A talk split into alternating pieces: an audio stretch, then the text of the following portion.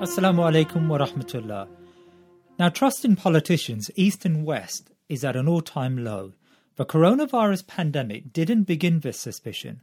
Rather, it no more than unearthed a deep rooted feeling that governments are hiding something from us and not telling us the entire truth. In this era of social mistrust, a vacuum has opened up and has been filled with so called social media experts use and abuse statistics and present alternative facts to the public.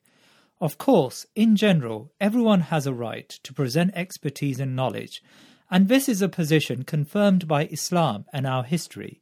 However, what is pronounced today is the increase of non experts that forward their views and gain an audience upon conspiracy theories and half baked truths. Social media has allowed non specialists to have a disproportionate voice forwarding conspiracy theories and unverified facts. Today, I explore the facts and fiction that pervades the knowledge space with Muslim experts that offer their knowledge and analysis on our current situation. I would suggest this suspicion of expertise and the irrational response to all information damages the mind of the Muslim community. It opens us up to be vulnerable to political actors like Russia and China, but also the United States, that wishes to sow confusion and disunity within our ranks. My first guest is Dr. Naveed Saeed, who is a senior public health specialist working for Public Health England. He has spent the past year seconded to Pakistan, helping to enhance the public health readiness for crisis, just like the one we are witnessing today. Naveed is speaking to us today in a personal capacity. Dr. Naveed, you've spent over 20 years in public health and um, you've also spent time in Pakistan looking at uh, the public health system there. So maybe you, you'll be the best person to answer this question. How did we get here? Coronavirus, um, as far as I understand it, came uh, from an in, from a interaction between human beings and bats in a market in Wuhan.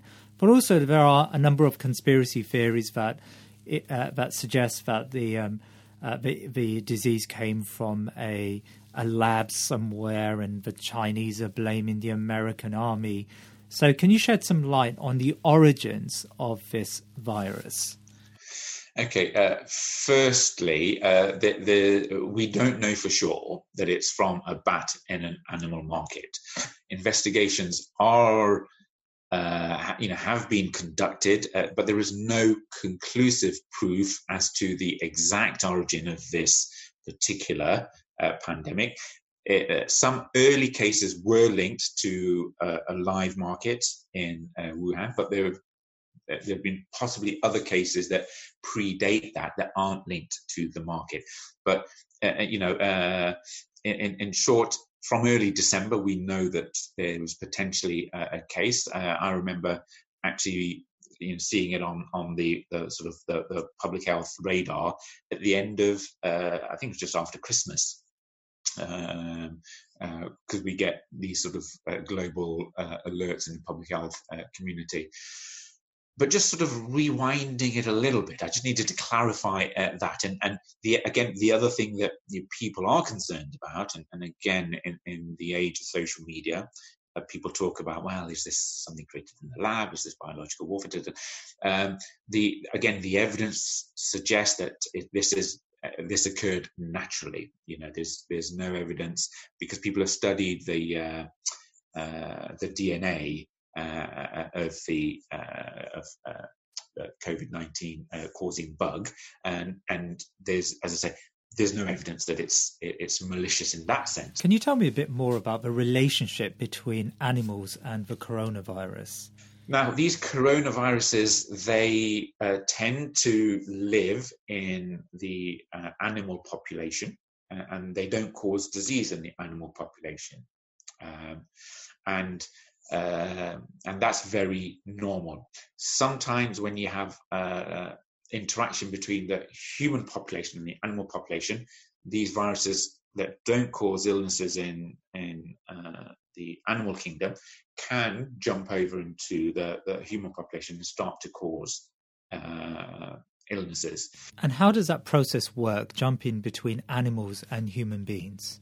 So this bug, we think, lived in the animal population uh, and uh, managed to, you know, uh, through close interaction uh, with the human population, somehow transfer, and then uh, it may have mutated in, in the individual, which allowed it to then be passed on from person to person in an in, in quite a, an effective way as, as as we've seen. So much so that within a few weeks of that, um, the international community was able to WHO, uh, you know, uh, classify this as what we call a public health emergency of international concern, which is where we, we've got to now in terms of, of, the pandemic. And you say it's somehow transferred. Is there some doubt about how the process of transfer happened? Yes, this coronavirus is known to be sort of in, in bats, but what we think has happened. It's gone from a bat to another animal species, changed a little bit, and then got into the human population like that. So that's the current theory, and it may uh, it may change. And we seem to be learning a lot about COVID nineteen. I mean, every day there seems to be additional news and information coming uh, out about the the virus. Uh, but can you tell me why is it so contagious? I mean, we we learned that uh, there is a a phase in uh, someone uh, receiving the the, uh, the virus where he or she can pass on the the transmit the virus without showing explicit symptoms. Because partly because it's a new virus and, and that's um, one of its uh, earlier names. It was novel coronavirus so it's a new virus. So it's it's one that the human population hasn't been exposed to before and if it's an, a new infection that you haven't been exposed to before uh, you you don't have what's called that natural immunity uh, to defend against that, nor is there what's called a community or herd immunity that, that can prevent its spread. So a, a brand new bug that's that, that that's come uh, that is able to cause illness and be transmitted easily can can then you know uh, spread quite uh, quickly uh, through the susceptible population. And I think what has caught a lot of us by surprise is just how uh, this disease can transmit when you're in an asymptomatic stage. Uh, I, I want to understand that further. How does that work? With many other viruses or, or other diseases, essentially, when you become ill with symptoms, uh, that's when you generally start to pass on the infection to other people. Um, so, uh, uh, when you, as I say, become ill and tired and coughing and sweating or feverish, that's when you you are known to be able to spread it to other people. But what that does, the, the, the body's mechanism there is, it makes you ill, so you generally stay at home or you go seek you know medical attention. Um, so it's easier to control that. With this particular virus, um, what's known is that people have been spreading it before they feel ill. So it can be three or four days before you've got symptoms that you've actually been passing it on to other people. But I suppose an, another element to it, which makes it a, a very problematic uh, virus, is just how asymptomatic carriers who never show symptoms can transmit it to others. And I, I note that uh, that makes even congregational prayers and Salatul Jummah extremely difficult because you may have it, uh, but show no signs of having it. Uh, there are uh, there are certain populations who are able to trans who don't generally show symptoms and are able to uh, we believe are able to transmit it like like youngsters you know they they're not showing the same symptoms that older people are showing. Uh, and there is evidence that some of them are able to transmit it as well. So so that's why once it sort of gets into a community, it's much harder to control, which is why it's really important at the early stages to have this really aggressive, really aggressive measures of, uh, you know, uh, detecting cases, treating them, contact tracing, case finding. So these are the really important um, uh, ways in which we can try and control coronavirus. But this particular bug is unusual compared to other bugs because it can transmit infection before you become ill. Now, Dr. Naveed, it seems to me that we live in an age where uh, we get information from uh, deeply untrustworthy sources, from social media pundits, and uh, experts like yourself are regarded as being uh, possibly untrustworthy. Um, uh, any points on, on how we can remedy this? You know, I, I would always, you know, get you know uh, any anyone I'm talking to and, and, people who may be listening to this to, to to go to trusted sources for information.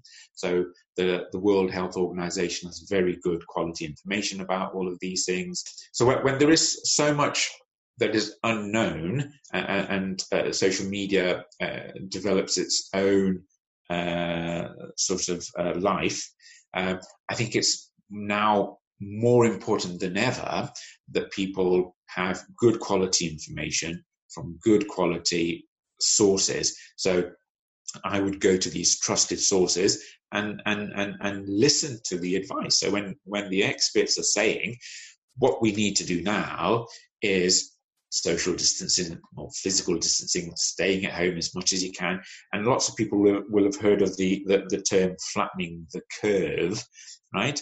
Uh, and, and the implications for that is that we you know, uh, uh, uh, we slow the spread of disease so that healthcare systems are able to respond to those who are getting ill. Now, you're a Muslim doctor, and uh, you can see the effect of uh, prolonged lockdowns can have on on, uh, on, our mind and our mental health. And um, we know that a vaccine may be some time away. Um, it seems that it could even be as late as 18 months before a vaccine is found to the coronavirus uh, pandemic. And, and uh, even after that, uh, as uh, people like you would probably say, uh, there's no guarantee the virus would disappear from our lives. So, how do we respond to this new reality we now live in? Yeah, that's a, that's a really good question, and, and, thanks for asking that. I mean, what uh, I mean, I suppose the, the, the place where I would start is that uh, what we see happening is obviously outside of our control. Um, the, the disease, its it, its spread, uh, and, and how it's manifest. We would take that as being part of the Qadr of Allah. Uh, and so our interaction with that environment, we need to go back to, to understanding the areas of life that we control and the areas of life that are outside our control. Uh, and because this is the, the, the Qadr of Allah, we, we need to respond uh, effectively. We need to sort of reevaluate our relationship with ourselves, our relationship with other people, and our relationship with Allah subhanahu wa ta'ala because of the, the, the change in, in, in, the environment. Um, so all of these things, we, we need to look at the Quran. So now we need to speak to learned people to ask how best we can we can function in, in the new reality because the new reality is the Qadr Allah. Um, and, and, you know, uh, going sort of back to, uh, I mean, there's the famous Hadith of Safina, the, uh, the, the uh, where the people on the boat you know, the people on the lower deck of the boat and the upper deck of the boat, and, and the relationship that they have is is one that is really important in this situation. Is is if you know if a, a few people at the top of the boat don't realize that they have responsibility uh, uh, uh, that is equal to the people at the bottom of the boat, you know, where the water's leaking in, then everyone suffers. So it's it's really encapsulating the sort of the, the, the, the meaning of that. So that's a very positive way to look at our current predicament. I mean, how practically can we direct this positivity? Using what we have as an opportunity to reorientate, to recalibrate our relationships with ourselves, with each other, uh, and with Allah subhanahu wa ta'ala. So we are we are put in this situation when we need to you know, uh, be positive and make sort of the, the, the, the most of that and develop a stronger relationship uh, with Allah subhanahu wa ta'ala, be more careful about what, what we do, but also not to, uh, you know, abandon our social responsibility. Uh, we may not be able to, or we're not encouraged to go to the mosques in Jama'ah because we can uh, spread that around. And there is precedence from Islam around how to function where you know where you've got diseases or plagues what is the, the social responsibility? So it's being aware of those things and, and, and know that every action that we do if we do it with the right reason and the right intention could be an act of worship. And in fact in certain situations the scholars argue that you get more reward for not praying in Jama'ah and going to the mosque than you know in this situation than you would going to the mosque um, you know because you're putting other people at harm. So a muslim needs to make the most out of this crisis. Allah's providing us an opportunity. Uh, he's he's uh, creating a, a different set of variables and circumstances and just seeing how we respond to those things. We respond we we, we face all walks of challenges or manners of challenges i should say every day of our lives and different challenges that Allah puts in our path that we can't predict. Um, and, and we respond to those things differently based upon our, our, our values. So this is just a different set of uh, uh, challenges, a different environment that Allah is seeing how we respond to that.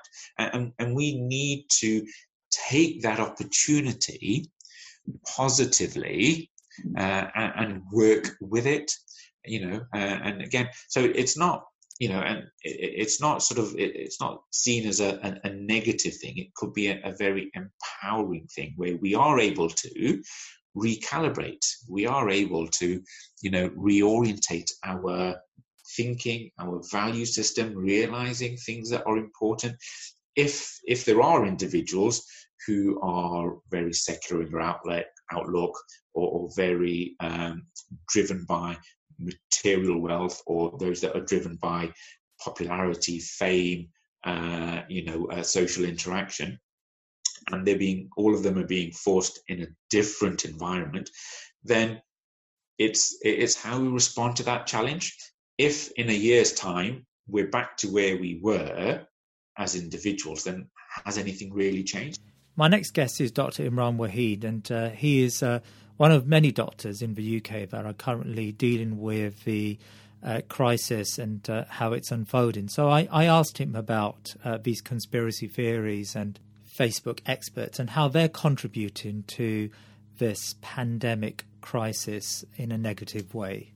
Now, Imran, one of the uh, conspiracy theories or one of the arguments used by some who uh, suggest that a lockdown was unnecessary here in the UK and across Europe and across the world is the herd immunity argument, the notion that the virus can spread within the population, and if uh, a, a, great number of people uh, who are not going to be harmed by the virus, if they are able to uh, naturally receive the virus, and you shield the vulnerable people in the population, you're allowed to then continue economic life.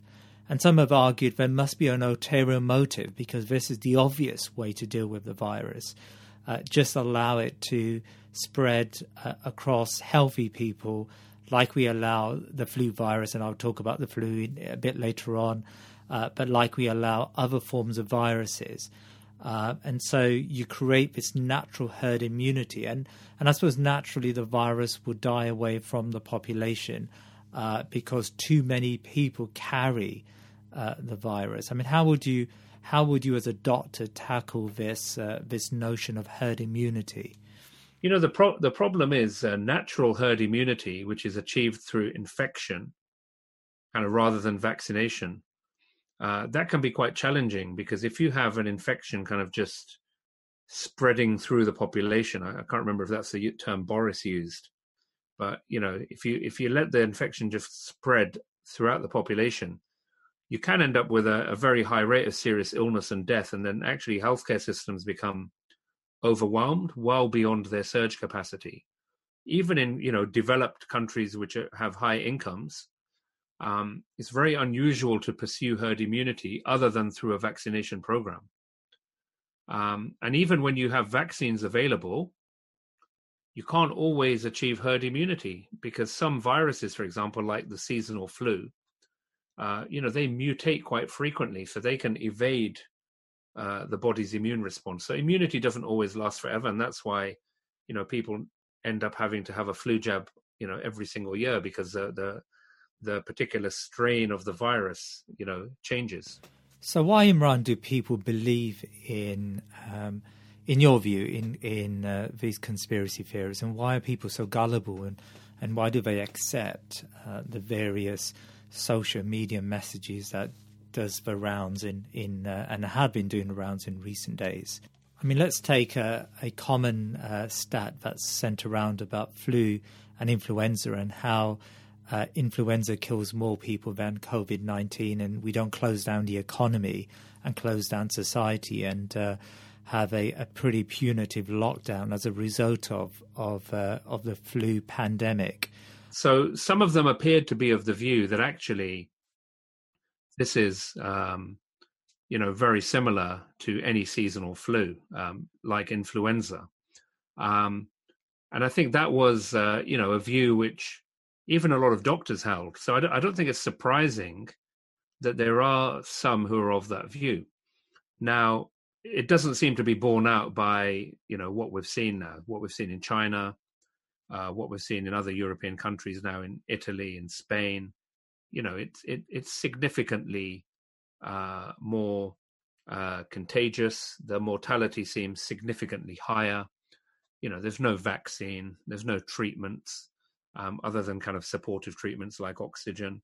So we are dealing with something different now. I think there's two kind of sets of reasons why people uh, talk about it in this way to basically say, well, actually, it's you know, it's let's put things in perspective. This is not really that much you know so for example i saw you know things going around about the number of you know deaths from car accidents or you know being struck by lightning and you know or the number of uh, terminations of pregnancy abortions and then you know and then you know the number of deaths from seasonal flu and then the number of deaths from covid-19 so there there are some who are saying well look actually if you you know if you want to have a sense of perspective this is not actually a great you know big deal. Lots of people die. People die all the time. Um, now, those who make that argument, I don't, I don't think the statistics back up that argument. I think, you know, I think the science, uh, you know, suggests that actually um, most developed countries now have had to respond to that science and shut down their societies because this thing was spreading and killing a lot of people. Um, and you know, health services, even in the most developed health services in the world, for example, in the north of Italy, um, these have been very, very quickly overwhelmed. Let, me let me chat. So the flu has never overstretched uh, the health service, say in Italy. Not, not that I'm aware of. Okay, look, people will talk about Spanish flu and you know Black Plague and things like that. Yeah, I mean, I'm I'm not an expert expert on the you know on the history of these outbreaks, um, but you know, modern health systems in uh, wealthy nations um, yes, there's an argument that you know they have taken the brunt of austerity, and yes, there's an argument that you know these healthcare systems, um, where they are publicly funded, you know they don't they don't provide you know a um, you know an, an A class service, for example. You know there is that criticism, but generally they are not overwhelmed. They they do have you know great amount of pressure at certain times of year so, you know, usually we have the, the kind of flu season, the winter. That is, uh, you know, and, and that's a period of time when governments put in extra money. So, for example, in the NHS in the UK, you'll always hear talk of winter pressures money. So, money which is coming in to deal with the pressures of winter, you know, extra beds, um, you know, trying to get people out quicker, you know, extra staff so people get seen quicker and you don't have long queues in A&E but I, you know what we have seen actually though is having to build you know hospitals. Okay it's not a hosp- it's not a brand new hospital in terms of bricks and mortar but having to repurpose the excel center and turn it into a 4000 bed hospital and then do the same thing in many different cities in birmingham in belfast in, in harrogate in manchester in bristol many many places in scotland that tells you that actually um, this is on a different scale now there's the discussion for those my view those who say well actually you know so i was reading something i think in the spectator uh, magazine Um, and then we've seen others, people like Lord Sumption, have written in the Sunday Times just this week, I think. Um, and their their their their motive really is to say, well, uh, look, this is going to kill people, and you know, lots of people die, and lots of different things kill people, and we need to be careful that the cure is not, i.e., the lockdown, is not worse than the disease. Um, and their argument is that you're going to completely destroy the economy. So this is a political argument, and obviously, any any state, any society needs to get the expert advice from virologists, from epidemiologists, from their chief medical officers, and then the politicians have to decide what can they take, how many deaths can their society stomach, um, what level of adversity, and on the other hand, how long a lockdown can they tolerate? How many businesses will go bust? How many individuals will go bankrupt? And then on top of that, how many people will, you know, develop depression, anxiety, other physical health problems, cardiovascular disease, for example. Um, so there is that wider equation. So some people's motive for saying, well, actually, we've got to have some perspective is kind of an ideological, political, economic motive, if you see what I'm saying but they're trying to say, well, look, yeah, this is you know this is bad. Lots of people are going to die, um, but why ruin our economy? Because in the long run, you know, uh, a lot of these people are going to. So these guys will say a lot of these people are going to die anyway. They're old or they're vulnerable. But even then, we see that this is actually affecting people who are healthy and well. Um, and flu can, in, you know, affect people who are healthy and well. But for flu, at least, you know, we have vaccines and treatments and a long history of dealing with it. So that's one possibility uh, for why people kind of latch onto that. The other possibility of it is almost like the, as you say, the kind of conspiracy theory.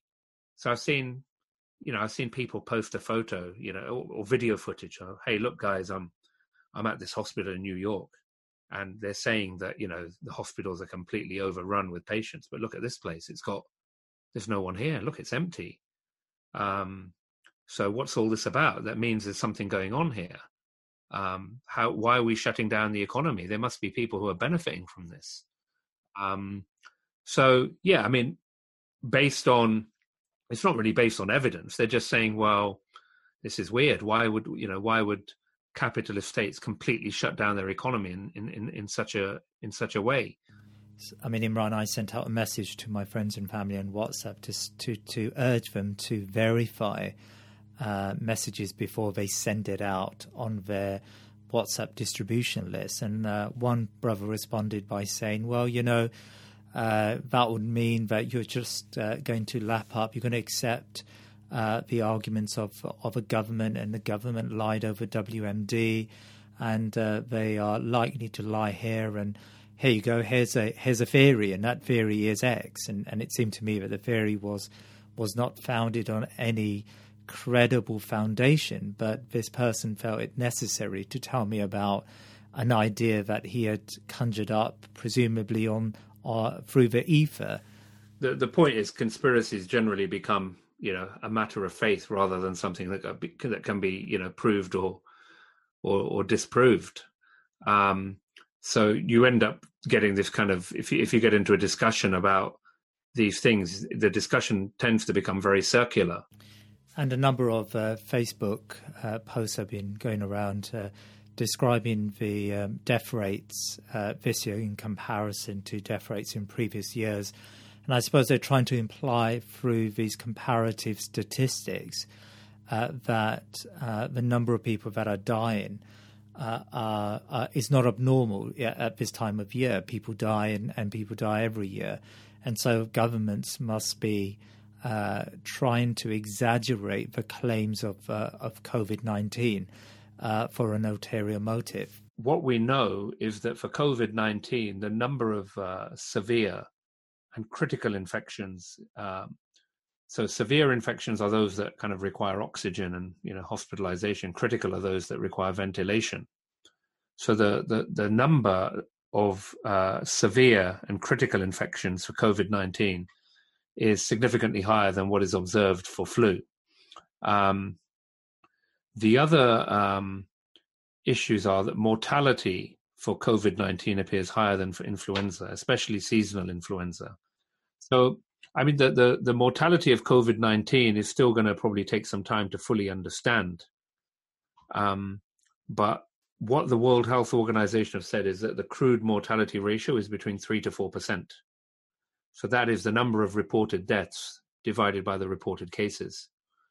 Um, so, and for seasonal influenza, the mortality is usually well below 0.1%.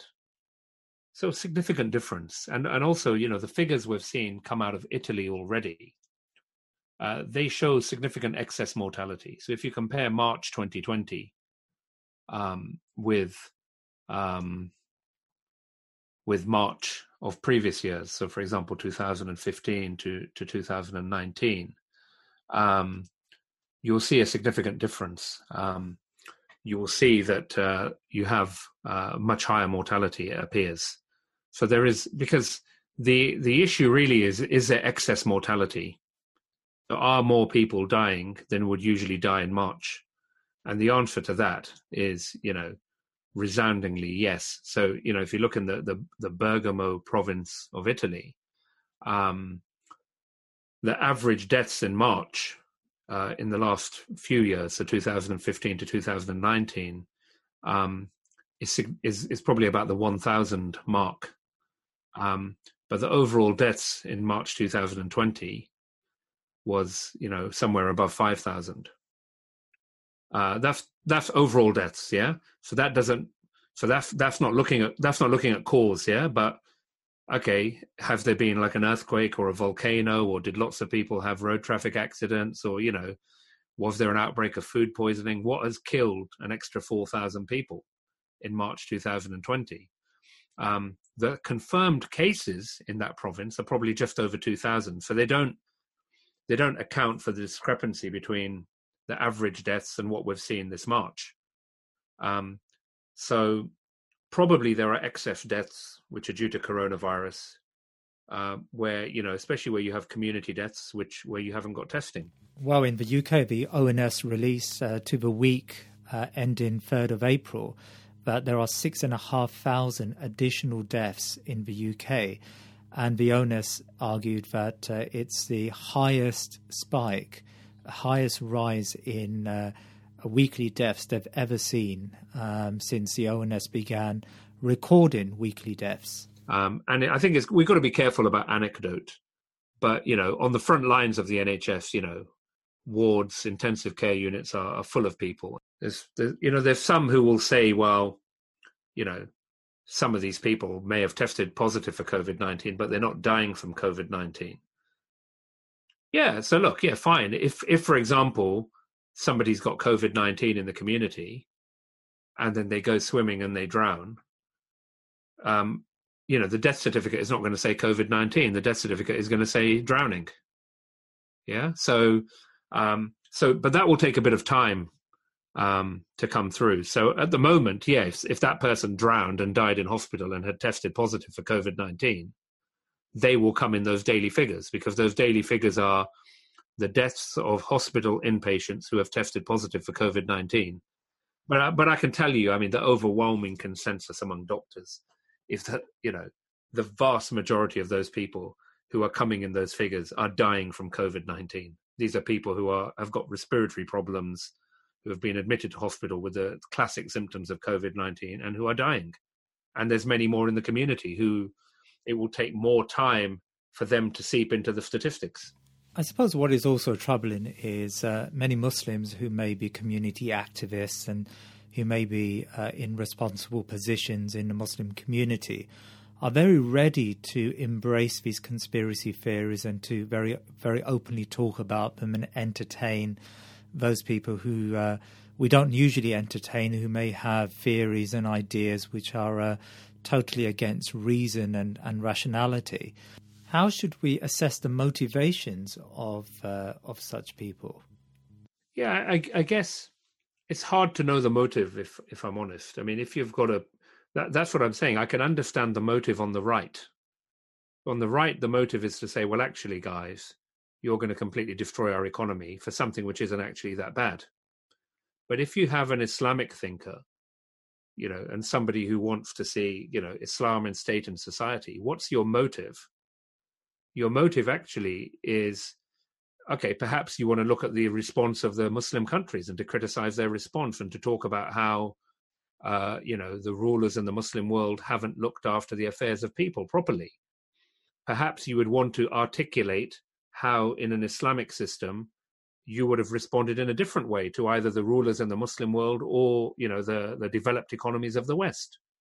Um, so, I mean, your motive in understanding this issue should be kind of in a in a in a very neutral, unbiased way, trying to understand uh, the science, the medicine. Um, and I would say people should do that not from not from me, but from you know there are lots of experts in virology and public health and epidemiology. There are many um, and you know, I have yet uh, to come across um, experts in those fields saying that this is not a significant threat um, to all societies, developed and you know developing. I've not come across experts, uh, you know, who who feel that what is being done is you know over the top. In fact, you come across a lot of expertise in the West amongst you know epidemiologists and public health doctors. criticize the government exactly. right? who are very critical who are saying well actually you know when I caught a, a, flight in Lahore in Pakistan my temperature was checked five times. And when I got off the flight when I got and off my the plane, passport was checked 20 times. Well exactly. Yeah.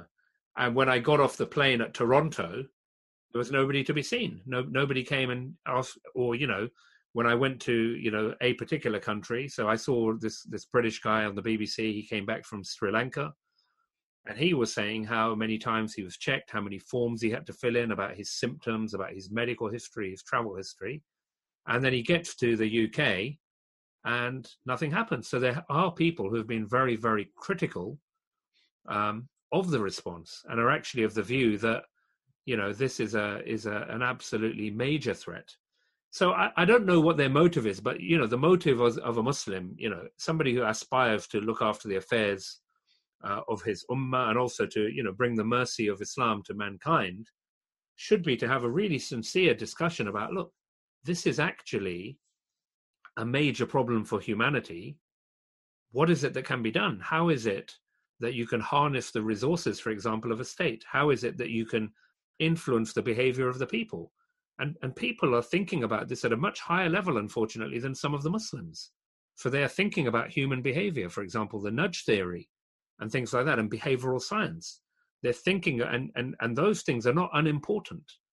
Because if you're going to have a public health response, you need to kind of have an understanding of how are your people going to cope with whatever you ask of them and how are you going to carry your people with you and what will be the collateral damage down the line maybe years down the line of you know telling people that they can't go out telling people that you know they can't go to the gym?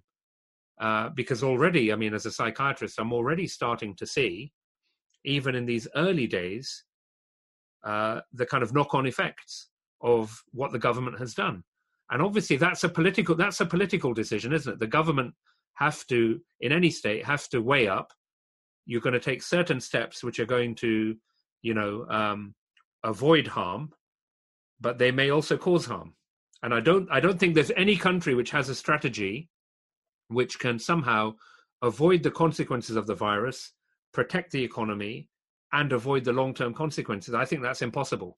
Right. Yeah. I mean, I wanted to ask you about and maybe, maybe it's probably better to invite you back, and and you can talk about uh, the the mental health consequences um, of the virus. And I mean, just the very fact that uh, uh, many people are, are now in their homes for, for very long periods, in fact, sometimes permanently for, for a number of weeks. They're, they're just, uh, that's obviously going to have an impact, right? The lack of social contact, uh, the isolation, especially for old people who may not be. Uh, that uh, happy to use technology or, or can't use the technology, that indeed is going to have an impact on their mental health. Yeah, I think you know we need to we need to think carefully about this. This is a, a disease which has killed many people, uh, and it will kill many people, and um, the you know dealing with death and bereavement is a risk to one's mental health if one uh, you know, doesn't have the appropriate tools uh, to do so, and that is going to be an issue um, for both uh, Muslims and others. That will, you know, that will be a massive issue. You know, we see people now, you know, who have become, uh, you know, have spent a life of depression because they struggled to deal with a loss many, many years ago.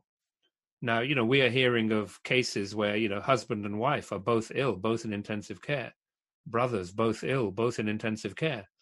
So this thing will affect families. So, you know, the, the death of a young 13 year old, that has profound consequences.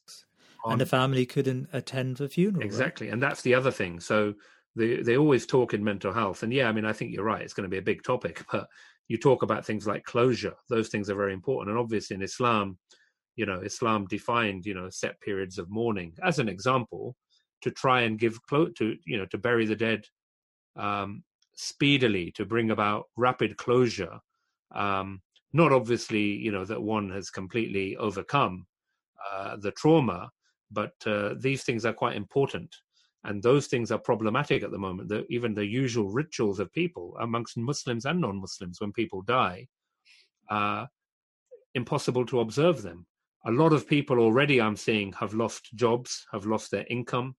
Uh, that is affecting them, and that is, you know, we know that uh, unemployment and austerity are linked uh, very closely to suicide. So, if you were to plot unemployment rates over the last hundred years and suicide rates over the last hundred years, it would follow a very, very similar trajectory. Yet, uh, Imran, we, we get messages from from Muslims who say that you know, depression and mental illness is a fabrication and it's not made up. It's made up and it, it doesn't have a, any real basis in in in uh, empirical study. I, I, think you know the the issue here is that anybody who wants to bring forward, you know, I mean, I, you know, I I have uh, patients, for example.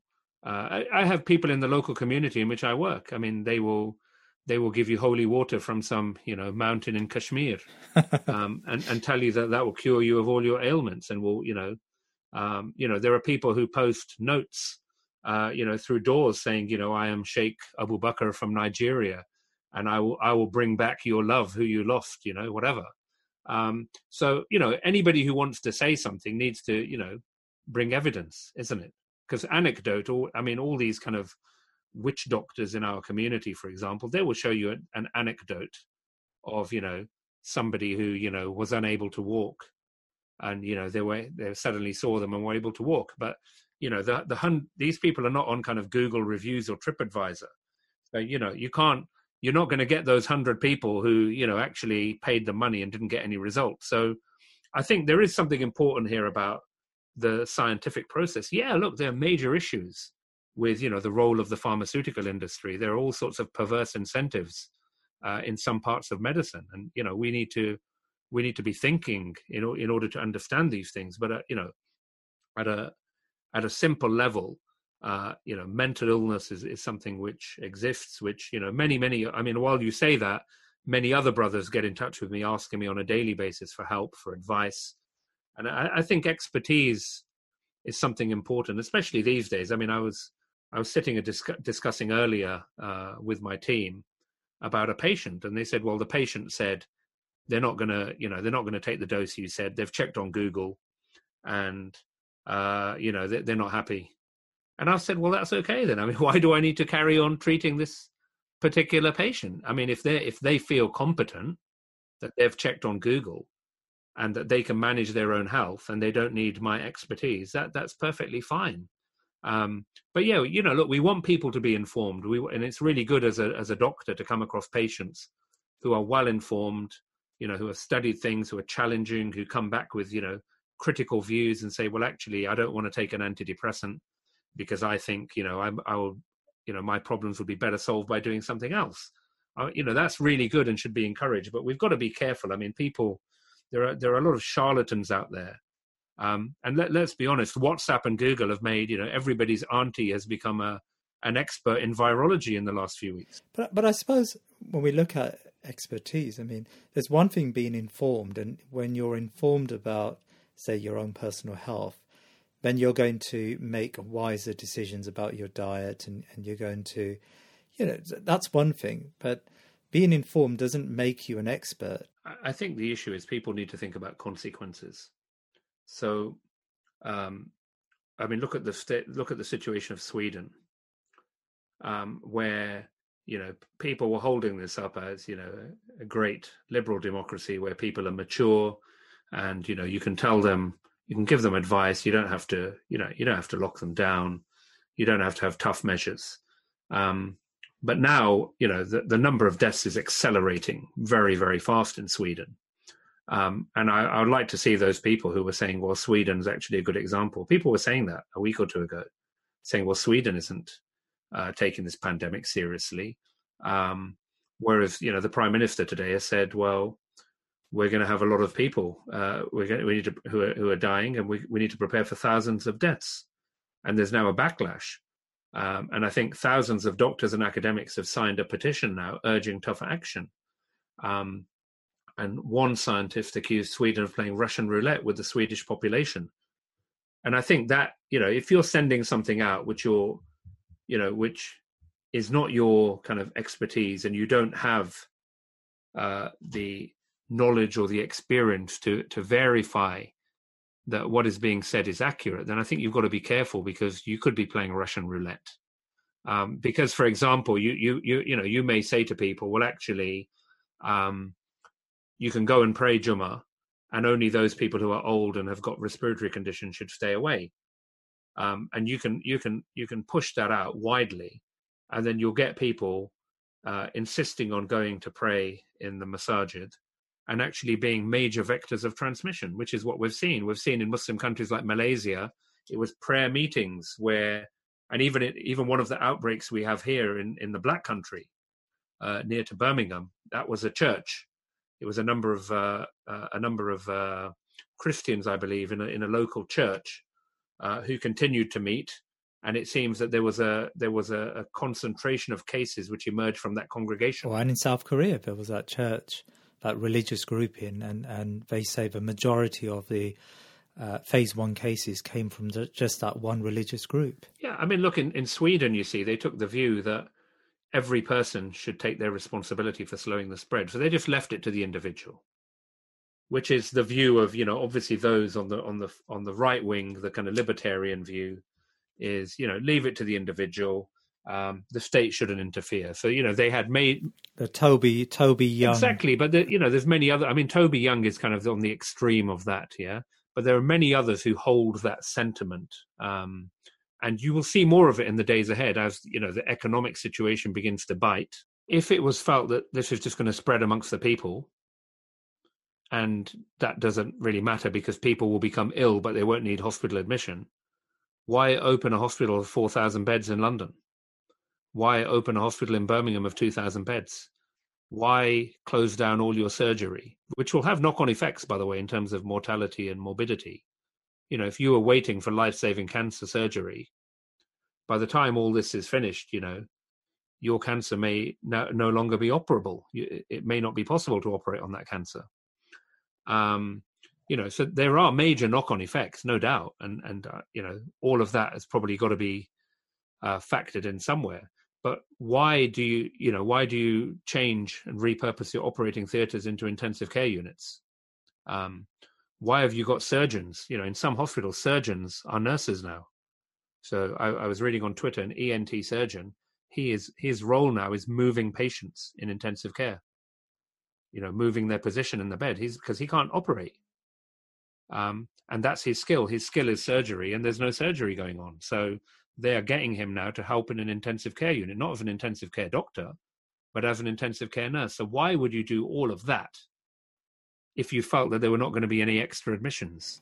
Now, Imran, the mosques are shut and Salatul Jummah is no longer being prayed every week in, in the masjid. And this has exercised a number of Muslims. And we have uh, come across uh, some Islamic scholars uh, and learned people who have sent out fatwa to say that you know, why can't we just um, shield the vulnerable people in society and test people at the door when they come into the masjid? And uh, those who don't show symptoms, they should be allowed to pray Salatul Jummah. Uh, some have said to me that you know it's better that we die than if we leave our salah in the masjid. Uh, I mean, that, you know, and, and I've heard a lot of this uh, over the last few weeks. You know, I have a little expertise in, in politics and international relations, and um, I often get annoyed when, when people make pretty daft conclusions about, uh, uh you know, which they call political analysis. Um, but uh, but but that the consequence of that analysis is is pretty negligible, right? It's not going to harm someone, and so you can laugh it off and you, you can sort of see it for what it is. Here, you know, the consequences are quite uh, are are potentially life threatening. Uh, fine, you know that's that's a scholar who's who just doesn't understand uh, the reality of of the um, of the world he's living in, right? And he doesn't understand the reality of this particular disease. But but his fatwa is going to have a, a, a consequence on ordinary people, and I know that. You know, I've got a family member who, after reading that, you know, gave rang me up and said, you know, you've been exaggerating this, and I'm going to read Jummah with my friends um, this coming Friday, and you know what? Why? And you know, he was he said to me, you're scaremongering, and uh, you know, here is a scholar who's given me a a, a proper verdict, and, uh, and he was he was intent on on praying Jummah uh, with his mates and you know getting a venue and and, and coming together and, and praying Salat al-Jummah. Now that's you know that's going to have a consequence on on him, but also on those people around him who he may infect. Um, so um, you know, I, I, think people just need to stay in their lane and they need to rely on expertise. And if they don't trust uh, non-Muslim expertise, and if they think you know that somehow they're, they're lying to them, then there are plenty of Muslims who have expertise in this area, who they can ask and and um, who can give them a, a a clear scientific verdict on on on just how um, COVID nineteen works and, and how it could it can uh, be spread even by those who don't show any any symptoms. And and I would like you to talk about that. I mean, how can it be? What is this argument that you know in many ways this this disease is is actually worse than some of the other plagues and and uh, epidemics around because you, you can spread it without showing obvious signs of of being carriers of this illness. I mean, the issue of COVID nineteen is that we know there can be you know tran- you know there can be people who pick it up and who have relatively mild symptoms yet they spread it to many people um, and that's a problem um, you know it's it, it's it actually means that an individual uh, who you know seems fit and well actually spreads it to a lot of other people who are much more vulnerable and in whom it has a completely different effect. We also know that there are people who can be asymptomatic because there's an incubation period and the median incubation period and that's incubation period is the time from uh, being infected with the virus to exhibiting symptoms is about five days. There's a range but the median is about five days so in that period of time you could you know you could easily infect others because you don't even know that you have symptoms um, and i'm you know you get people I mean, look, it's well known amongst doctors and nurses before COVID 19 at least. Lots of times you will work with symptoms. You'll go to work even though you've got symptoms. You might have a little cough, you might have a bit of a fever, but you know the, the, the culture is you carry on working until you're really really ill, and and lots of people do that. So we know that from human experience there are people with symptoms who will continue mixing with others, you know, and that's fine if you haven't got a disease which is very contagious or deadly. Um, but here we're talking about a condition where you may have many, many people who go to pray in a mosque, for example, who are uh, carriers of the condition. You know, they are transmitting the condition. They are they don't have any symptoms, um, and they transmit the infection to others. You may get people who have it and have mild symptoms who transmit it to others. I mean, the whole notion of a pandemic a pandemic is essentially um, uh, an epidemic of a disease, the rapid spread of a disease uh, across a large region. So this is not about the Diamond Princess or whatever it was called, that cruise ship, and you've got uh, an organism or a virus which is there on that cruise ship, which can be you can keep that cruise ship in the sea until it's overcome. Whoever dies from it dies from it. Whoever survives it survives it. People on land are unaffected by it. That isn't what we're talking about. Here we're talking about the rapid spread of a disease across multiple continents. What are you going to cut off? Because it's spreading, there's community transmission rapidly throughout multiple continents. How are you going? The only way that you can, you know, these viruses, they need to spread from person to person to person. So the way you cut it off and the way you, as they call it, flatten the curve is reducing that spread. Like today, for example, historically, I would have gone and had meetings all day with uh, nursing staff, with medical staff, discussing all of my patients. And we'd all be sitting in the same room and we'd sit round and, you know, we may have tea and coffee together and lunch together. Um, and all of that in this current situation is a means of transmitting the virus between ourselves. So, in order to reduce that, today I've worked uh, using, you know, software, video conferencing, and it's worked quite well and I haven't I haven't you know I haven't left my office at home in order to do that, and that reduces the risk because I could have picked it up. I could have this condition. I could be asymptomatic, and yes, once you're more sophisticated, I agree. If you can, in a sophisticated way, work out who has had the condition, who hasn't had the condition, who's got immunity to the condition, and all of those kind of things, then yes, you can be a bit more intelligent in releasing the lockdown yes, you may be able to, you know, um, allow people to, you know, to to start once again having public gatherings, but you need to have tools to do that. And can I ask you about 5G networks? I mean, we hear a lot about how this is not a viral infection, but actually it's a a consequence of uh, the rollout of 5G networks. And I know a number of conspiracy theories have been going around, and I've received a few on social media. I mean, I, I hate to ask it, but what, what's your what's really your perspective uh, in case some of our listeners believe in in this argument? I mean, I, don't think there's any credible evidence. That's the point. It, to me, it just sounds like nonsense.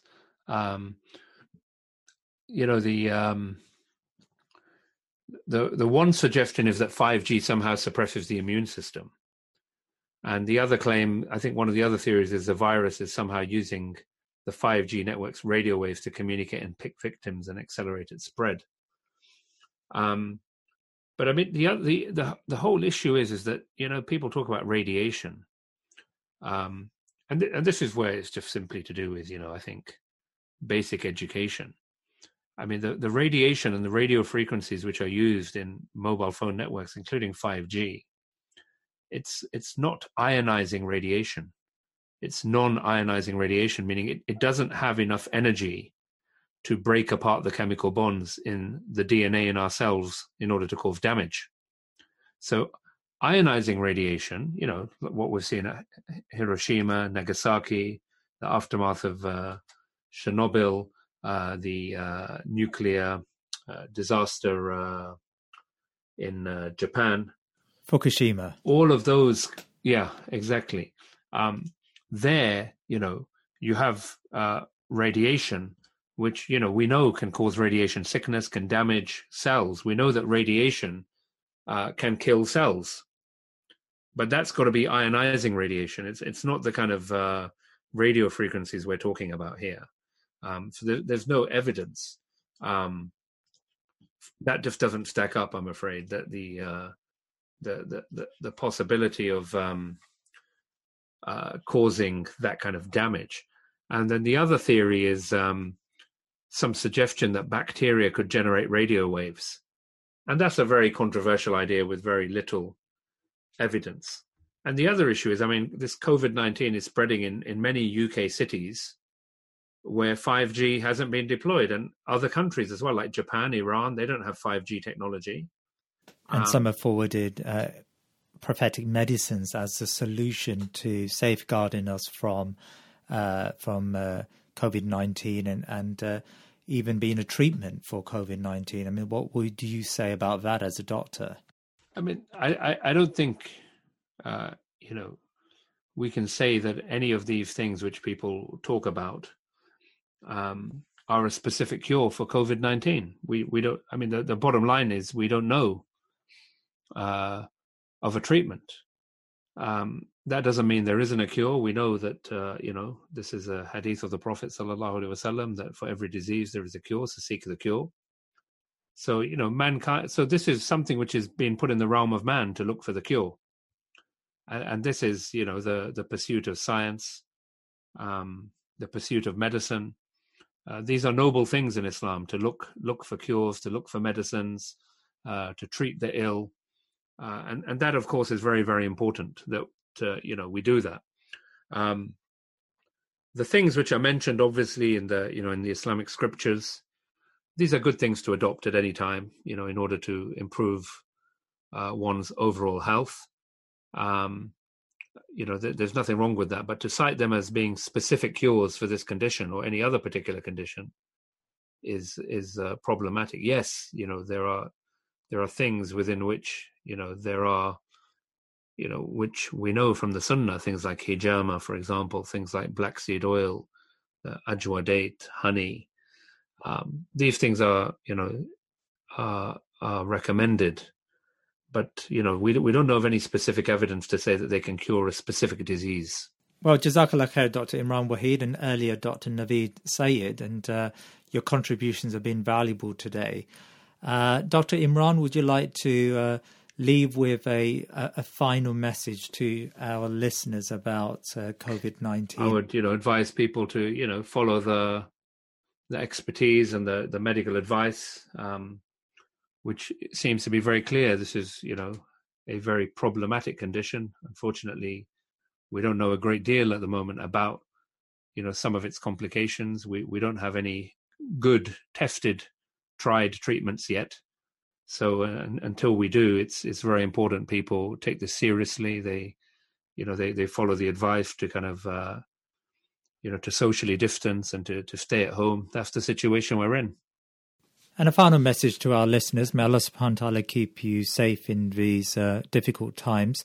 Uh, please do uh, send us your comments. You can uh, log on to our website, www.thinkingmuslim.com. That's thinkingmuslim.com and you'll be able to fill in a form and uh, give your comments as well as propose any future guests and topics that you may have that we can cover. Uh, but we value value your feedback, and uh, we really would wish you to um, uh, to to get in touch with us. And uh, please do look out for my course, which I'm going to hold. Uh, it's an online course on comparative theories, looking at liberalism, socialism, and Islam. And again, you can find out more information about that on uh, thinkingmuslim.com. But until next week, wassalamu alaikum wa rahmatullahi wa barakatuh.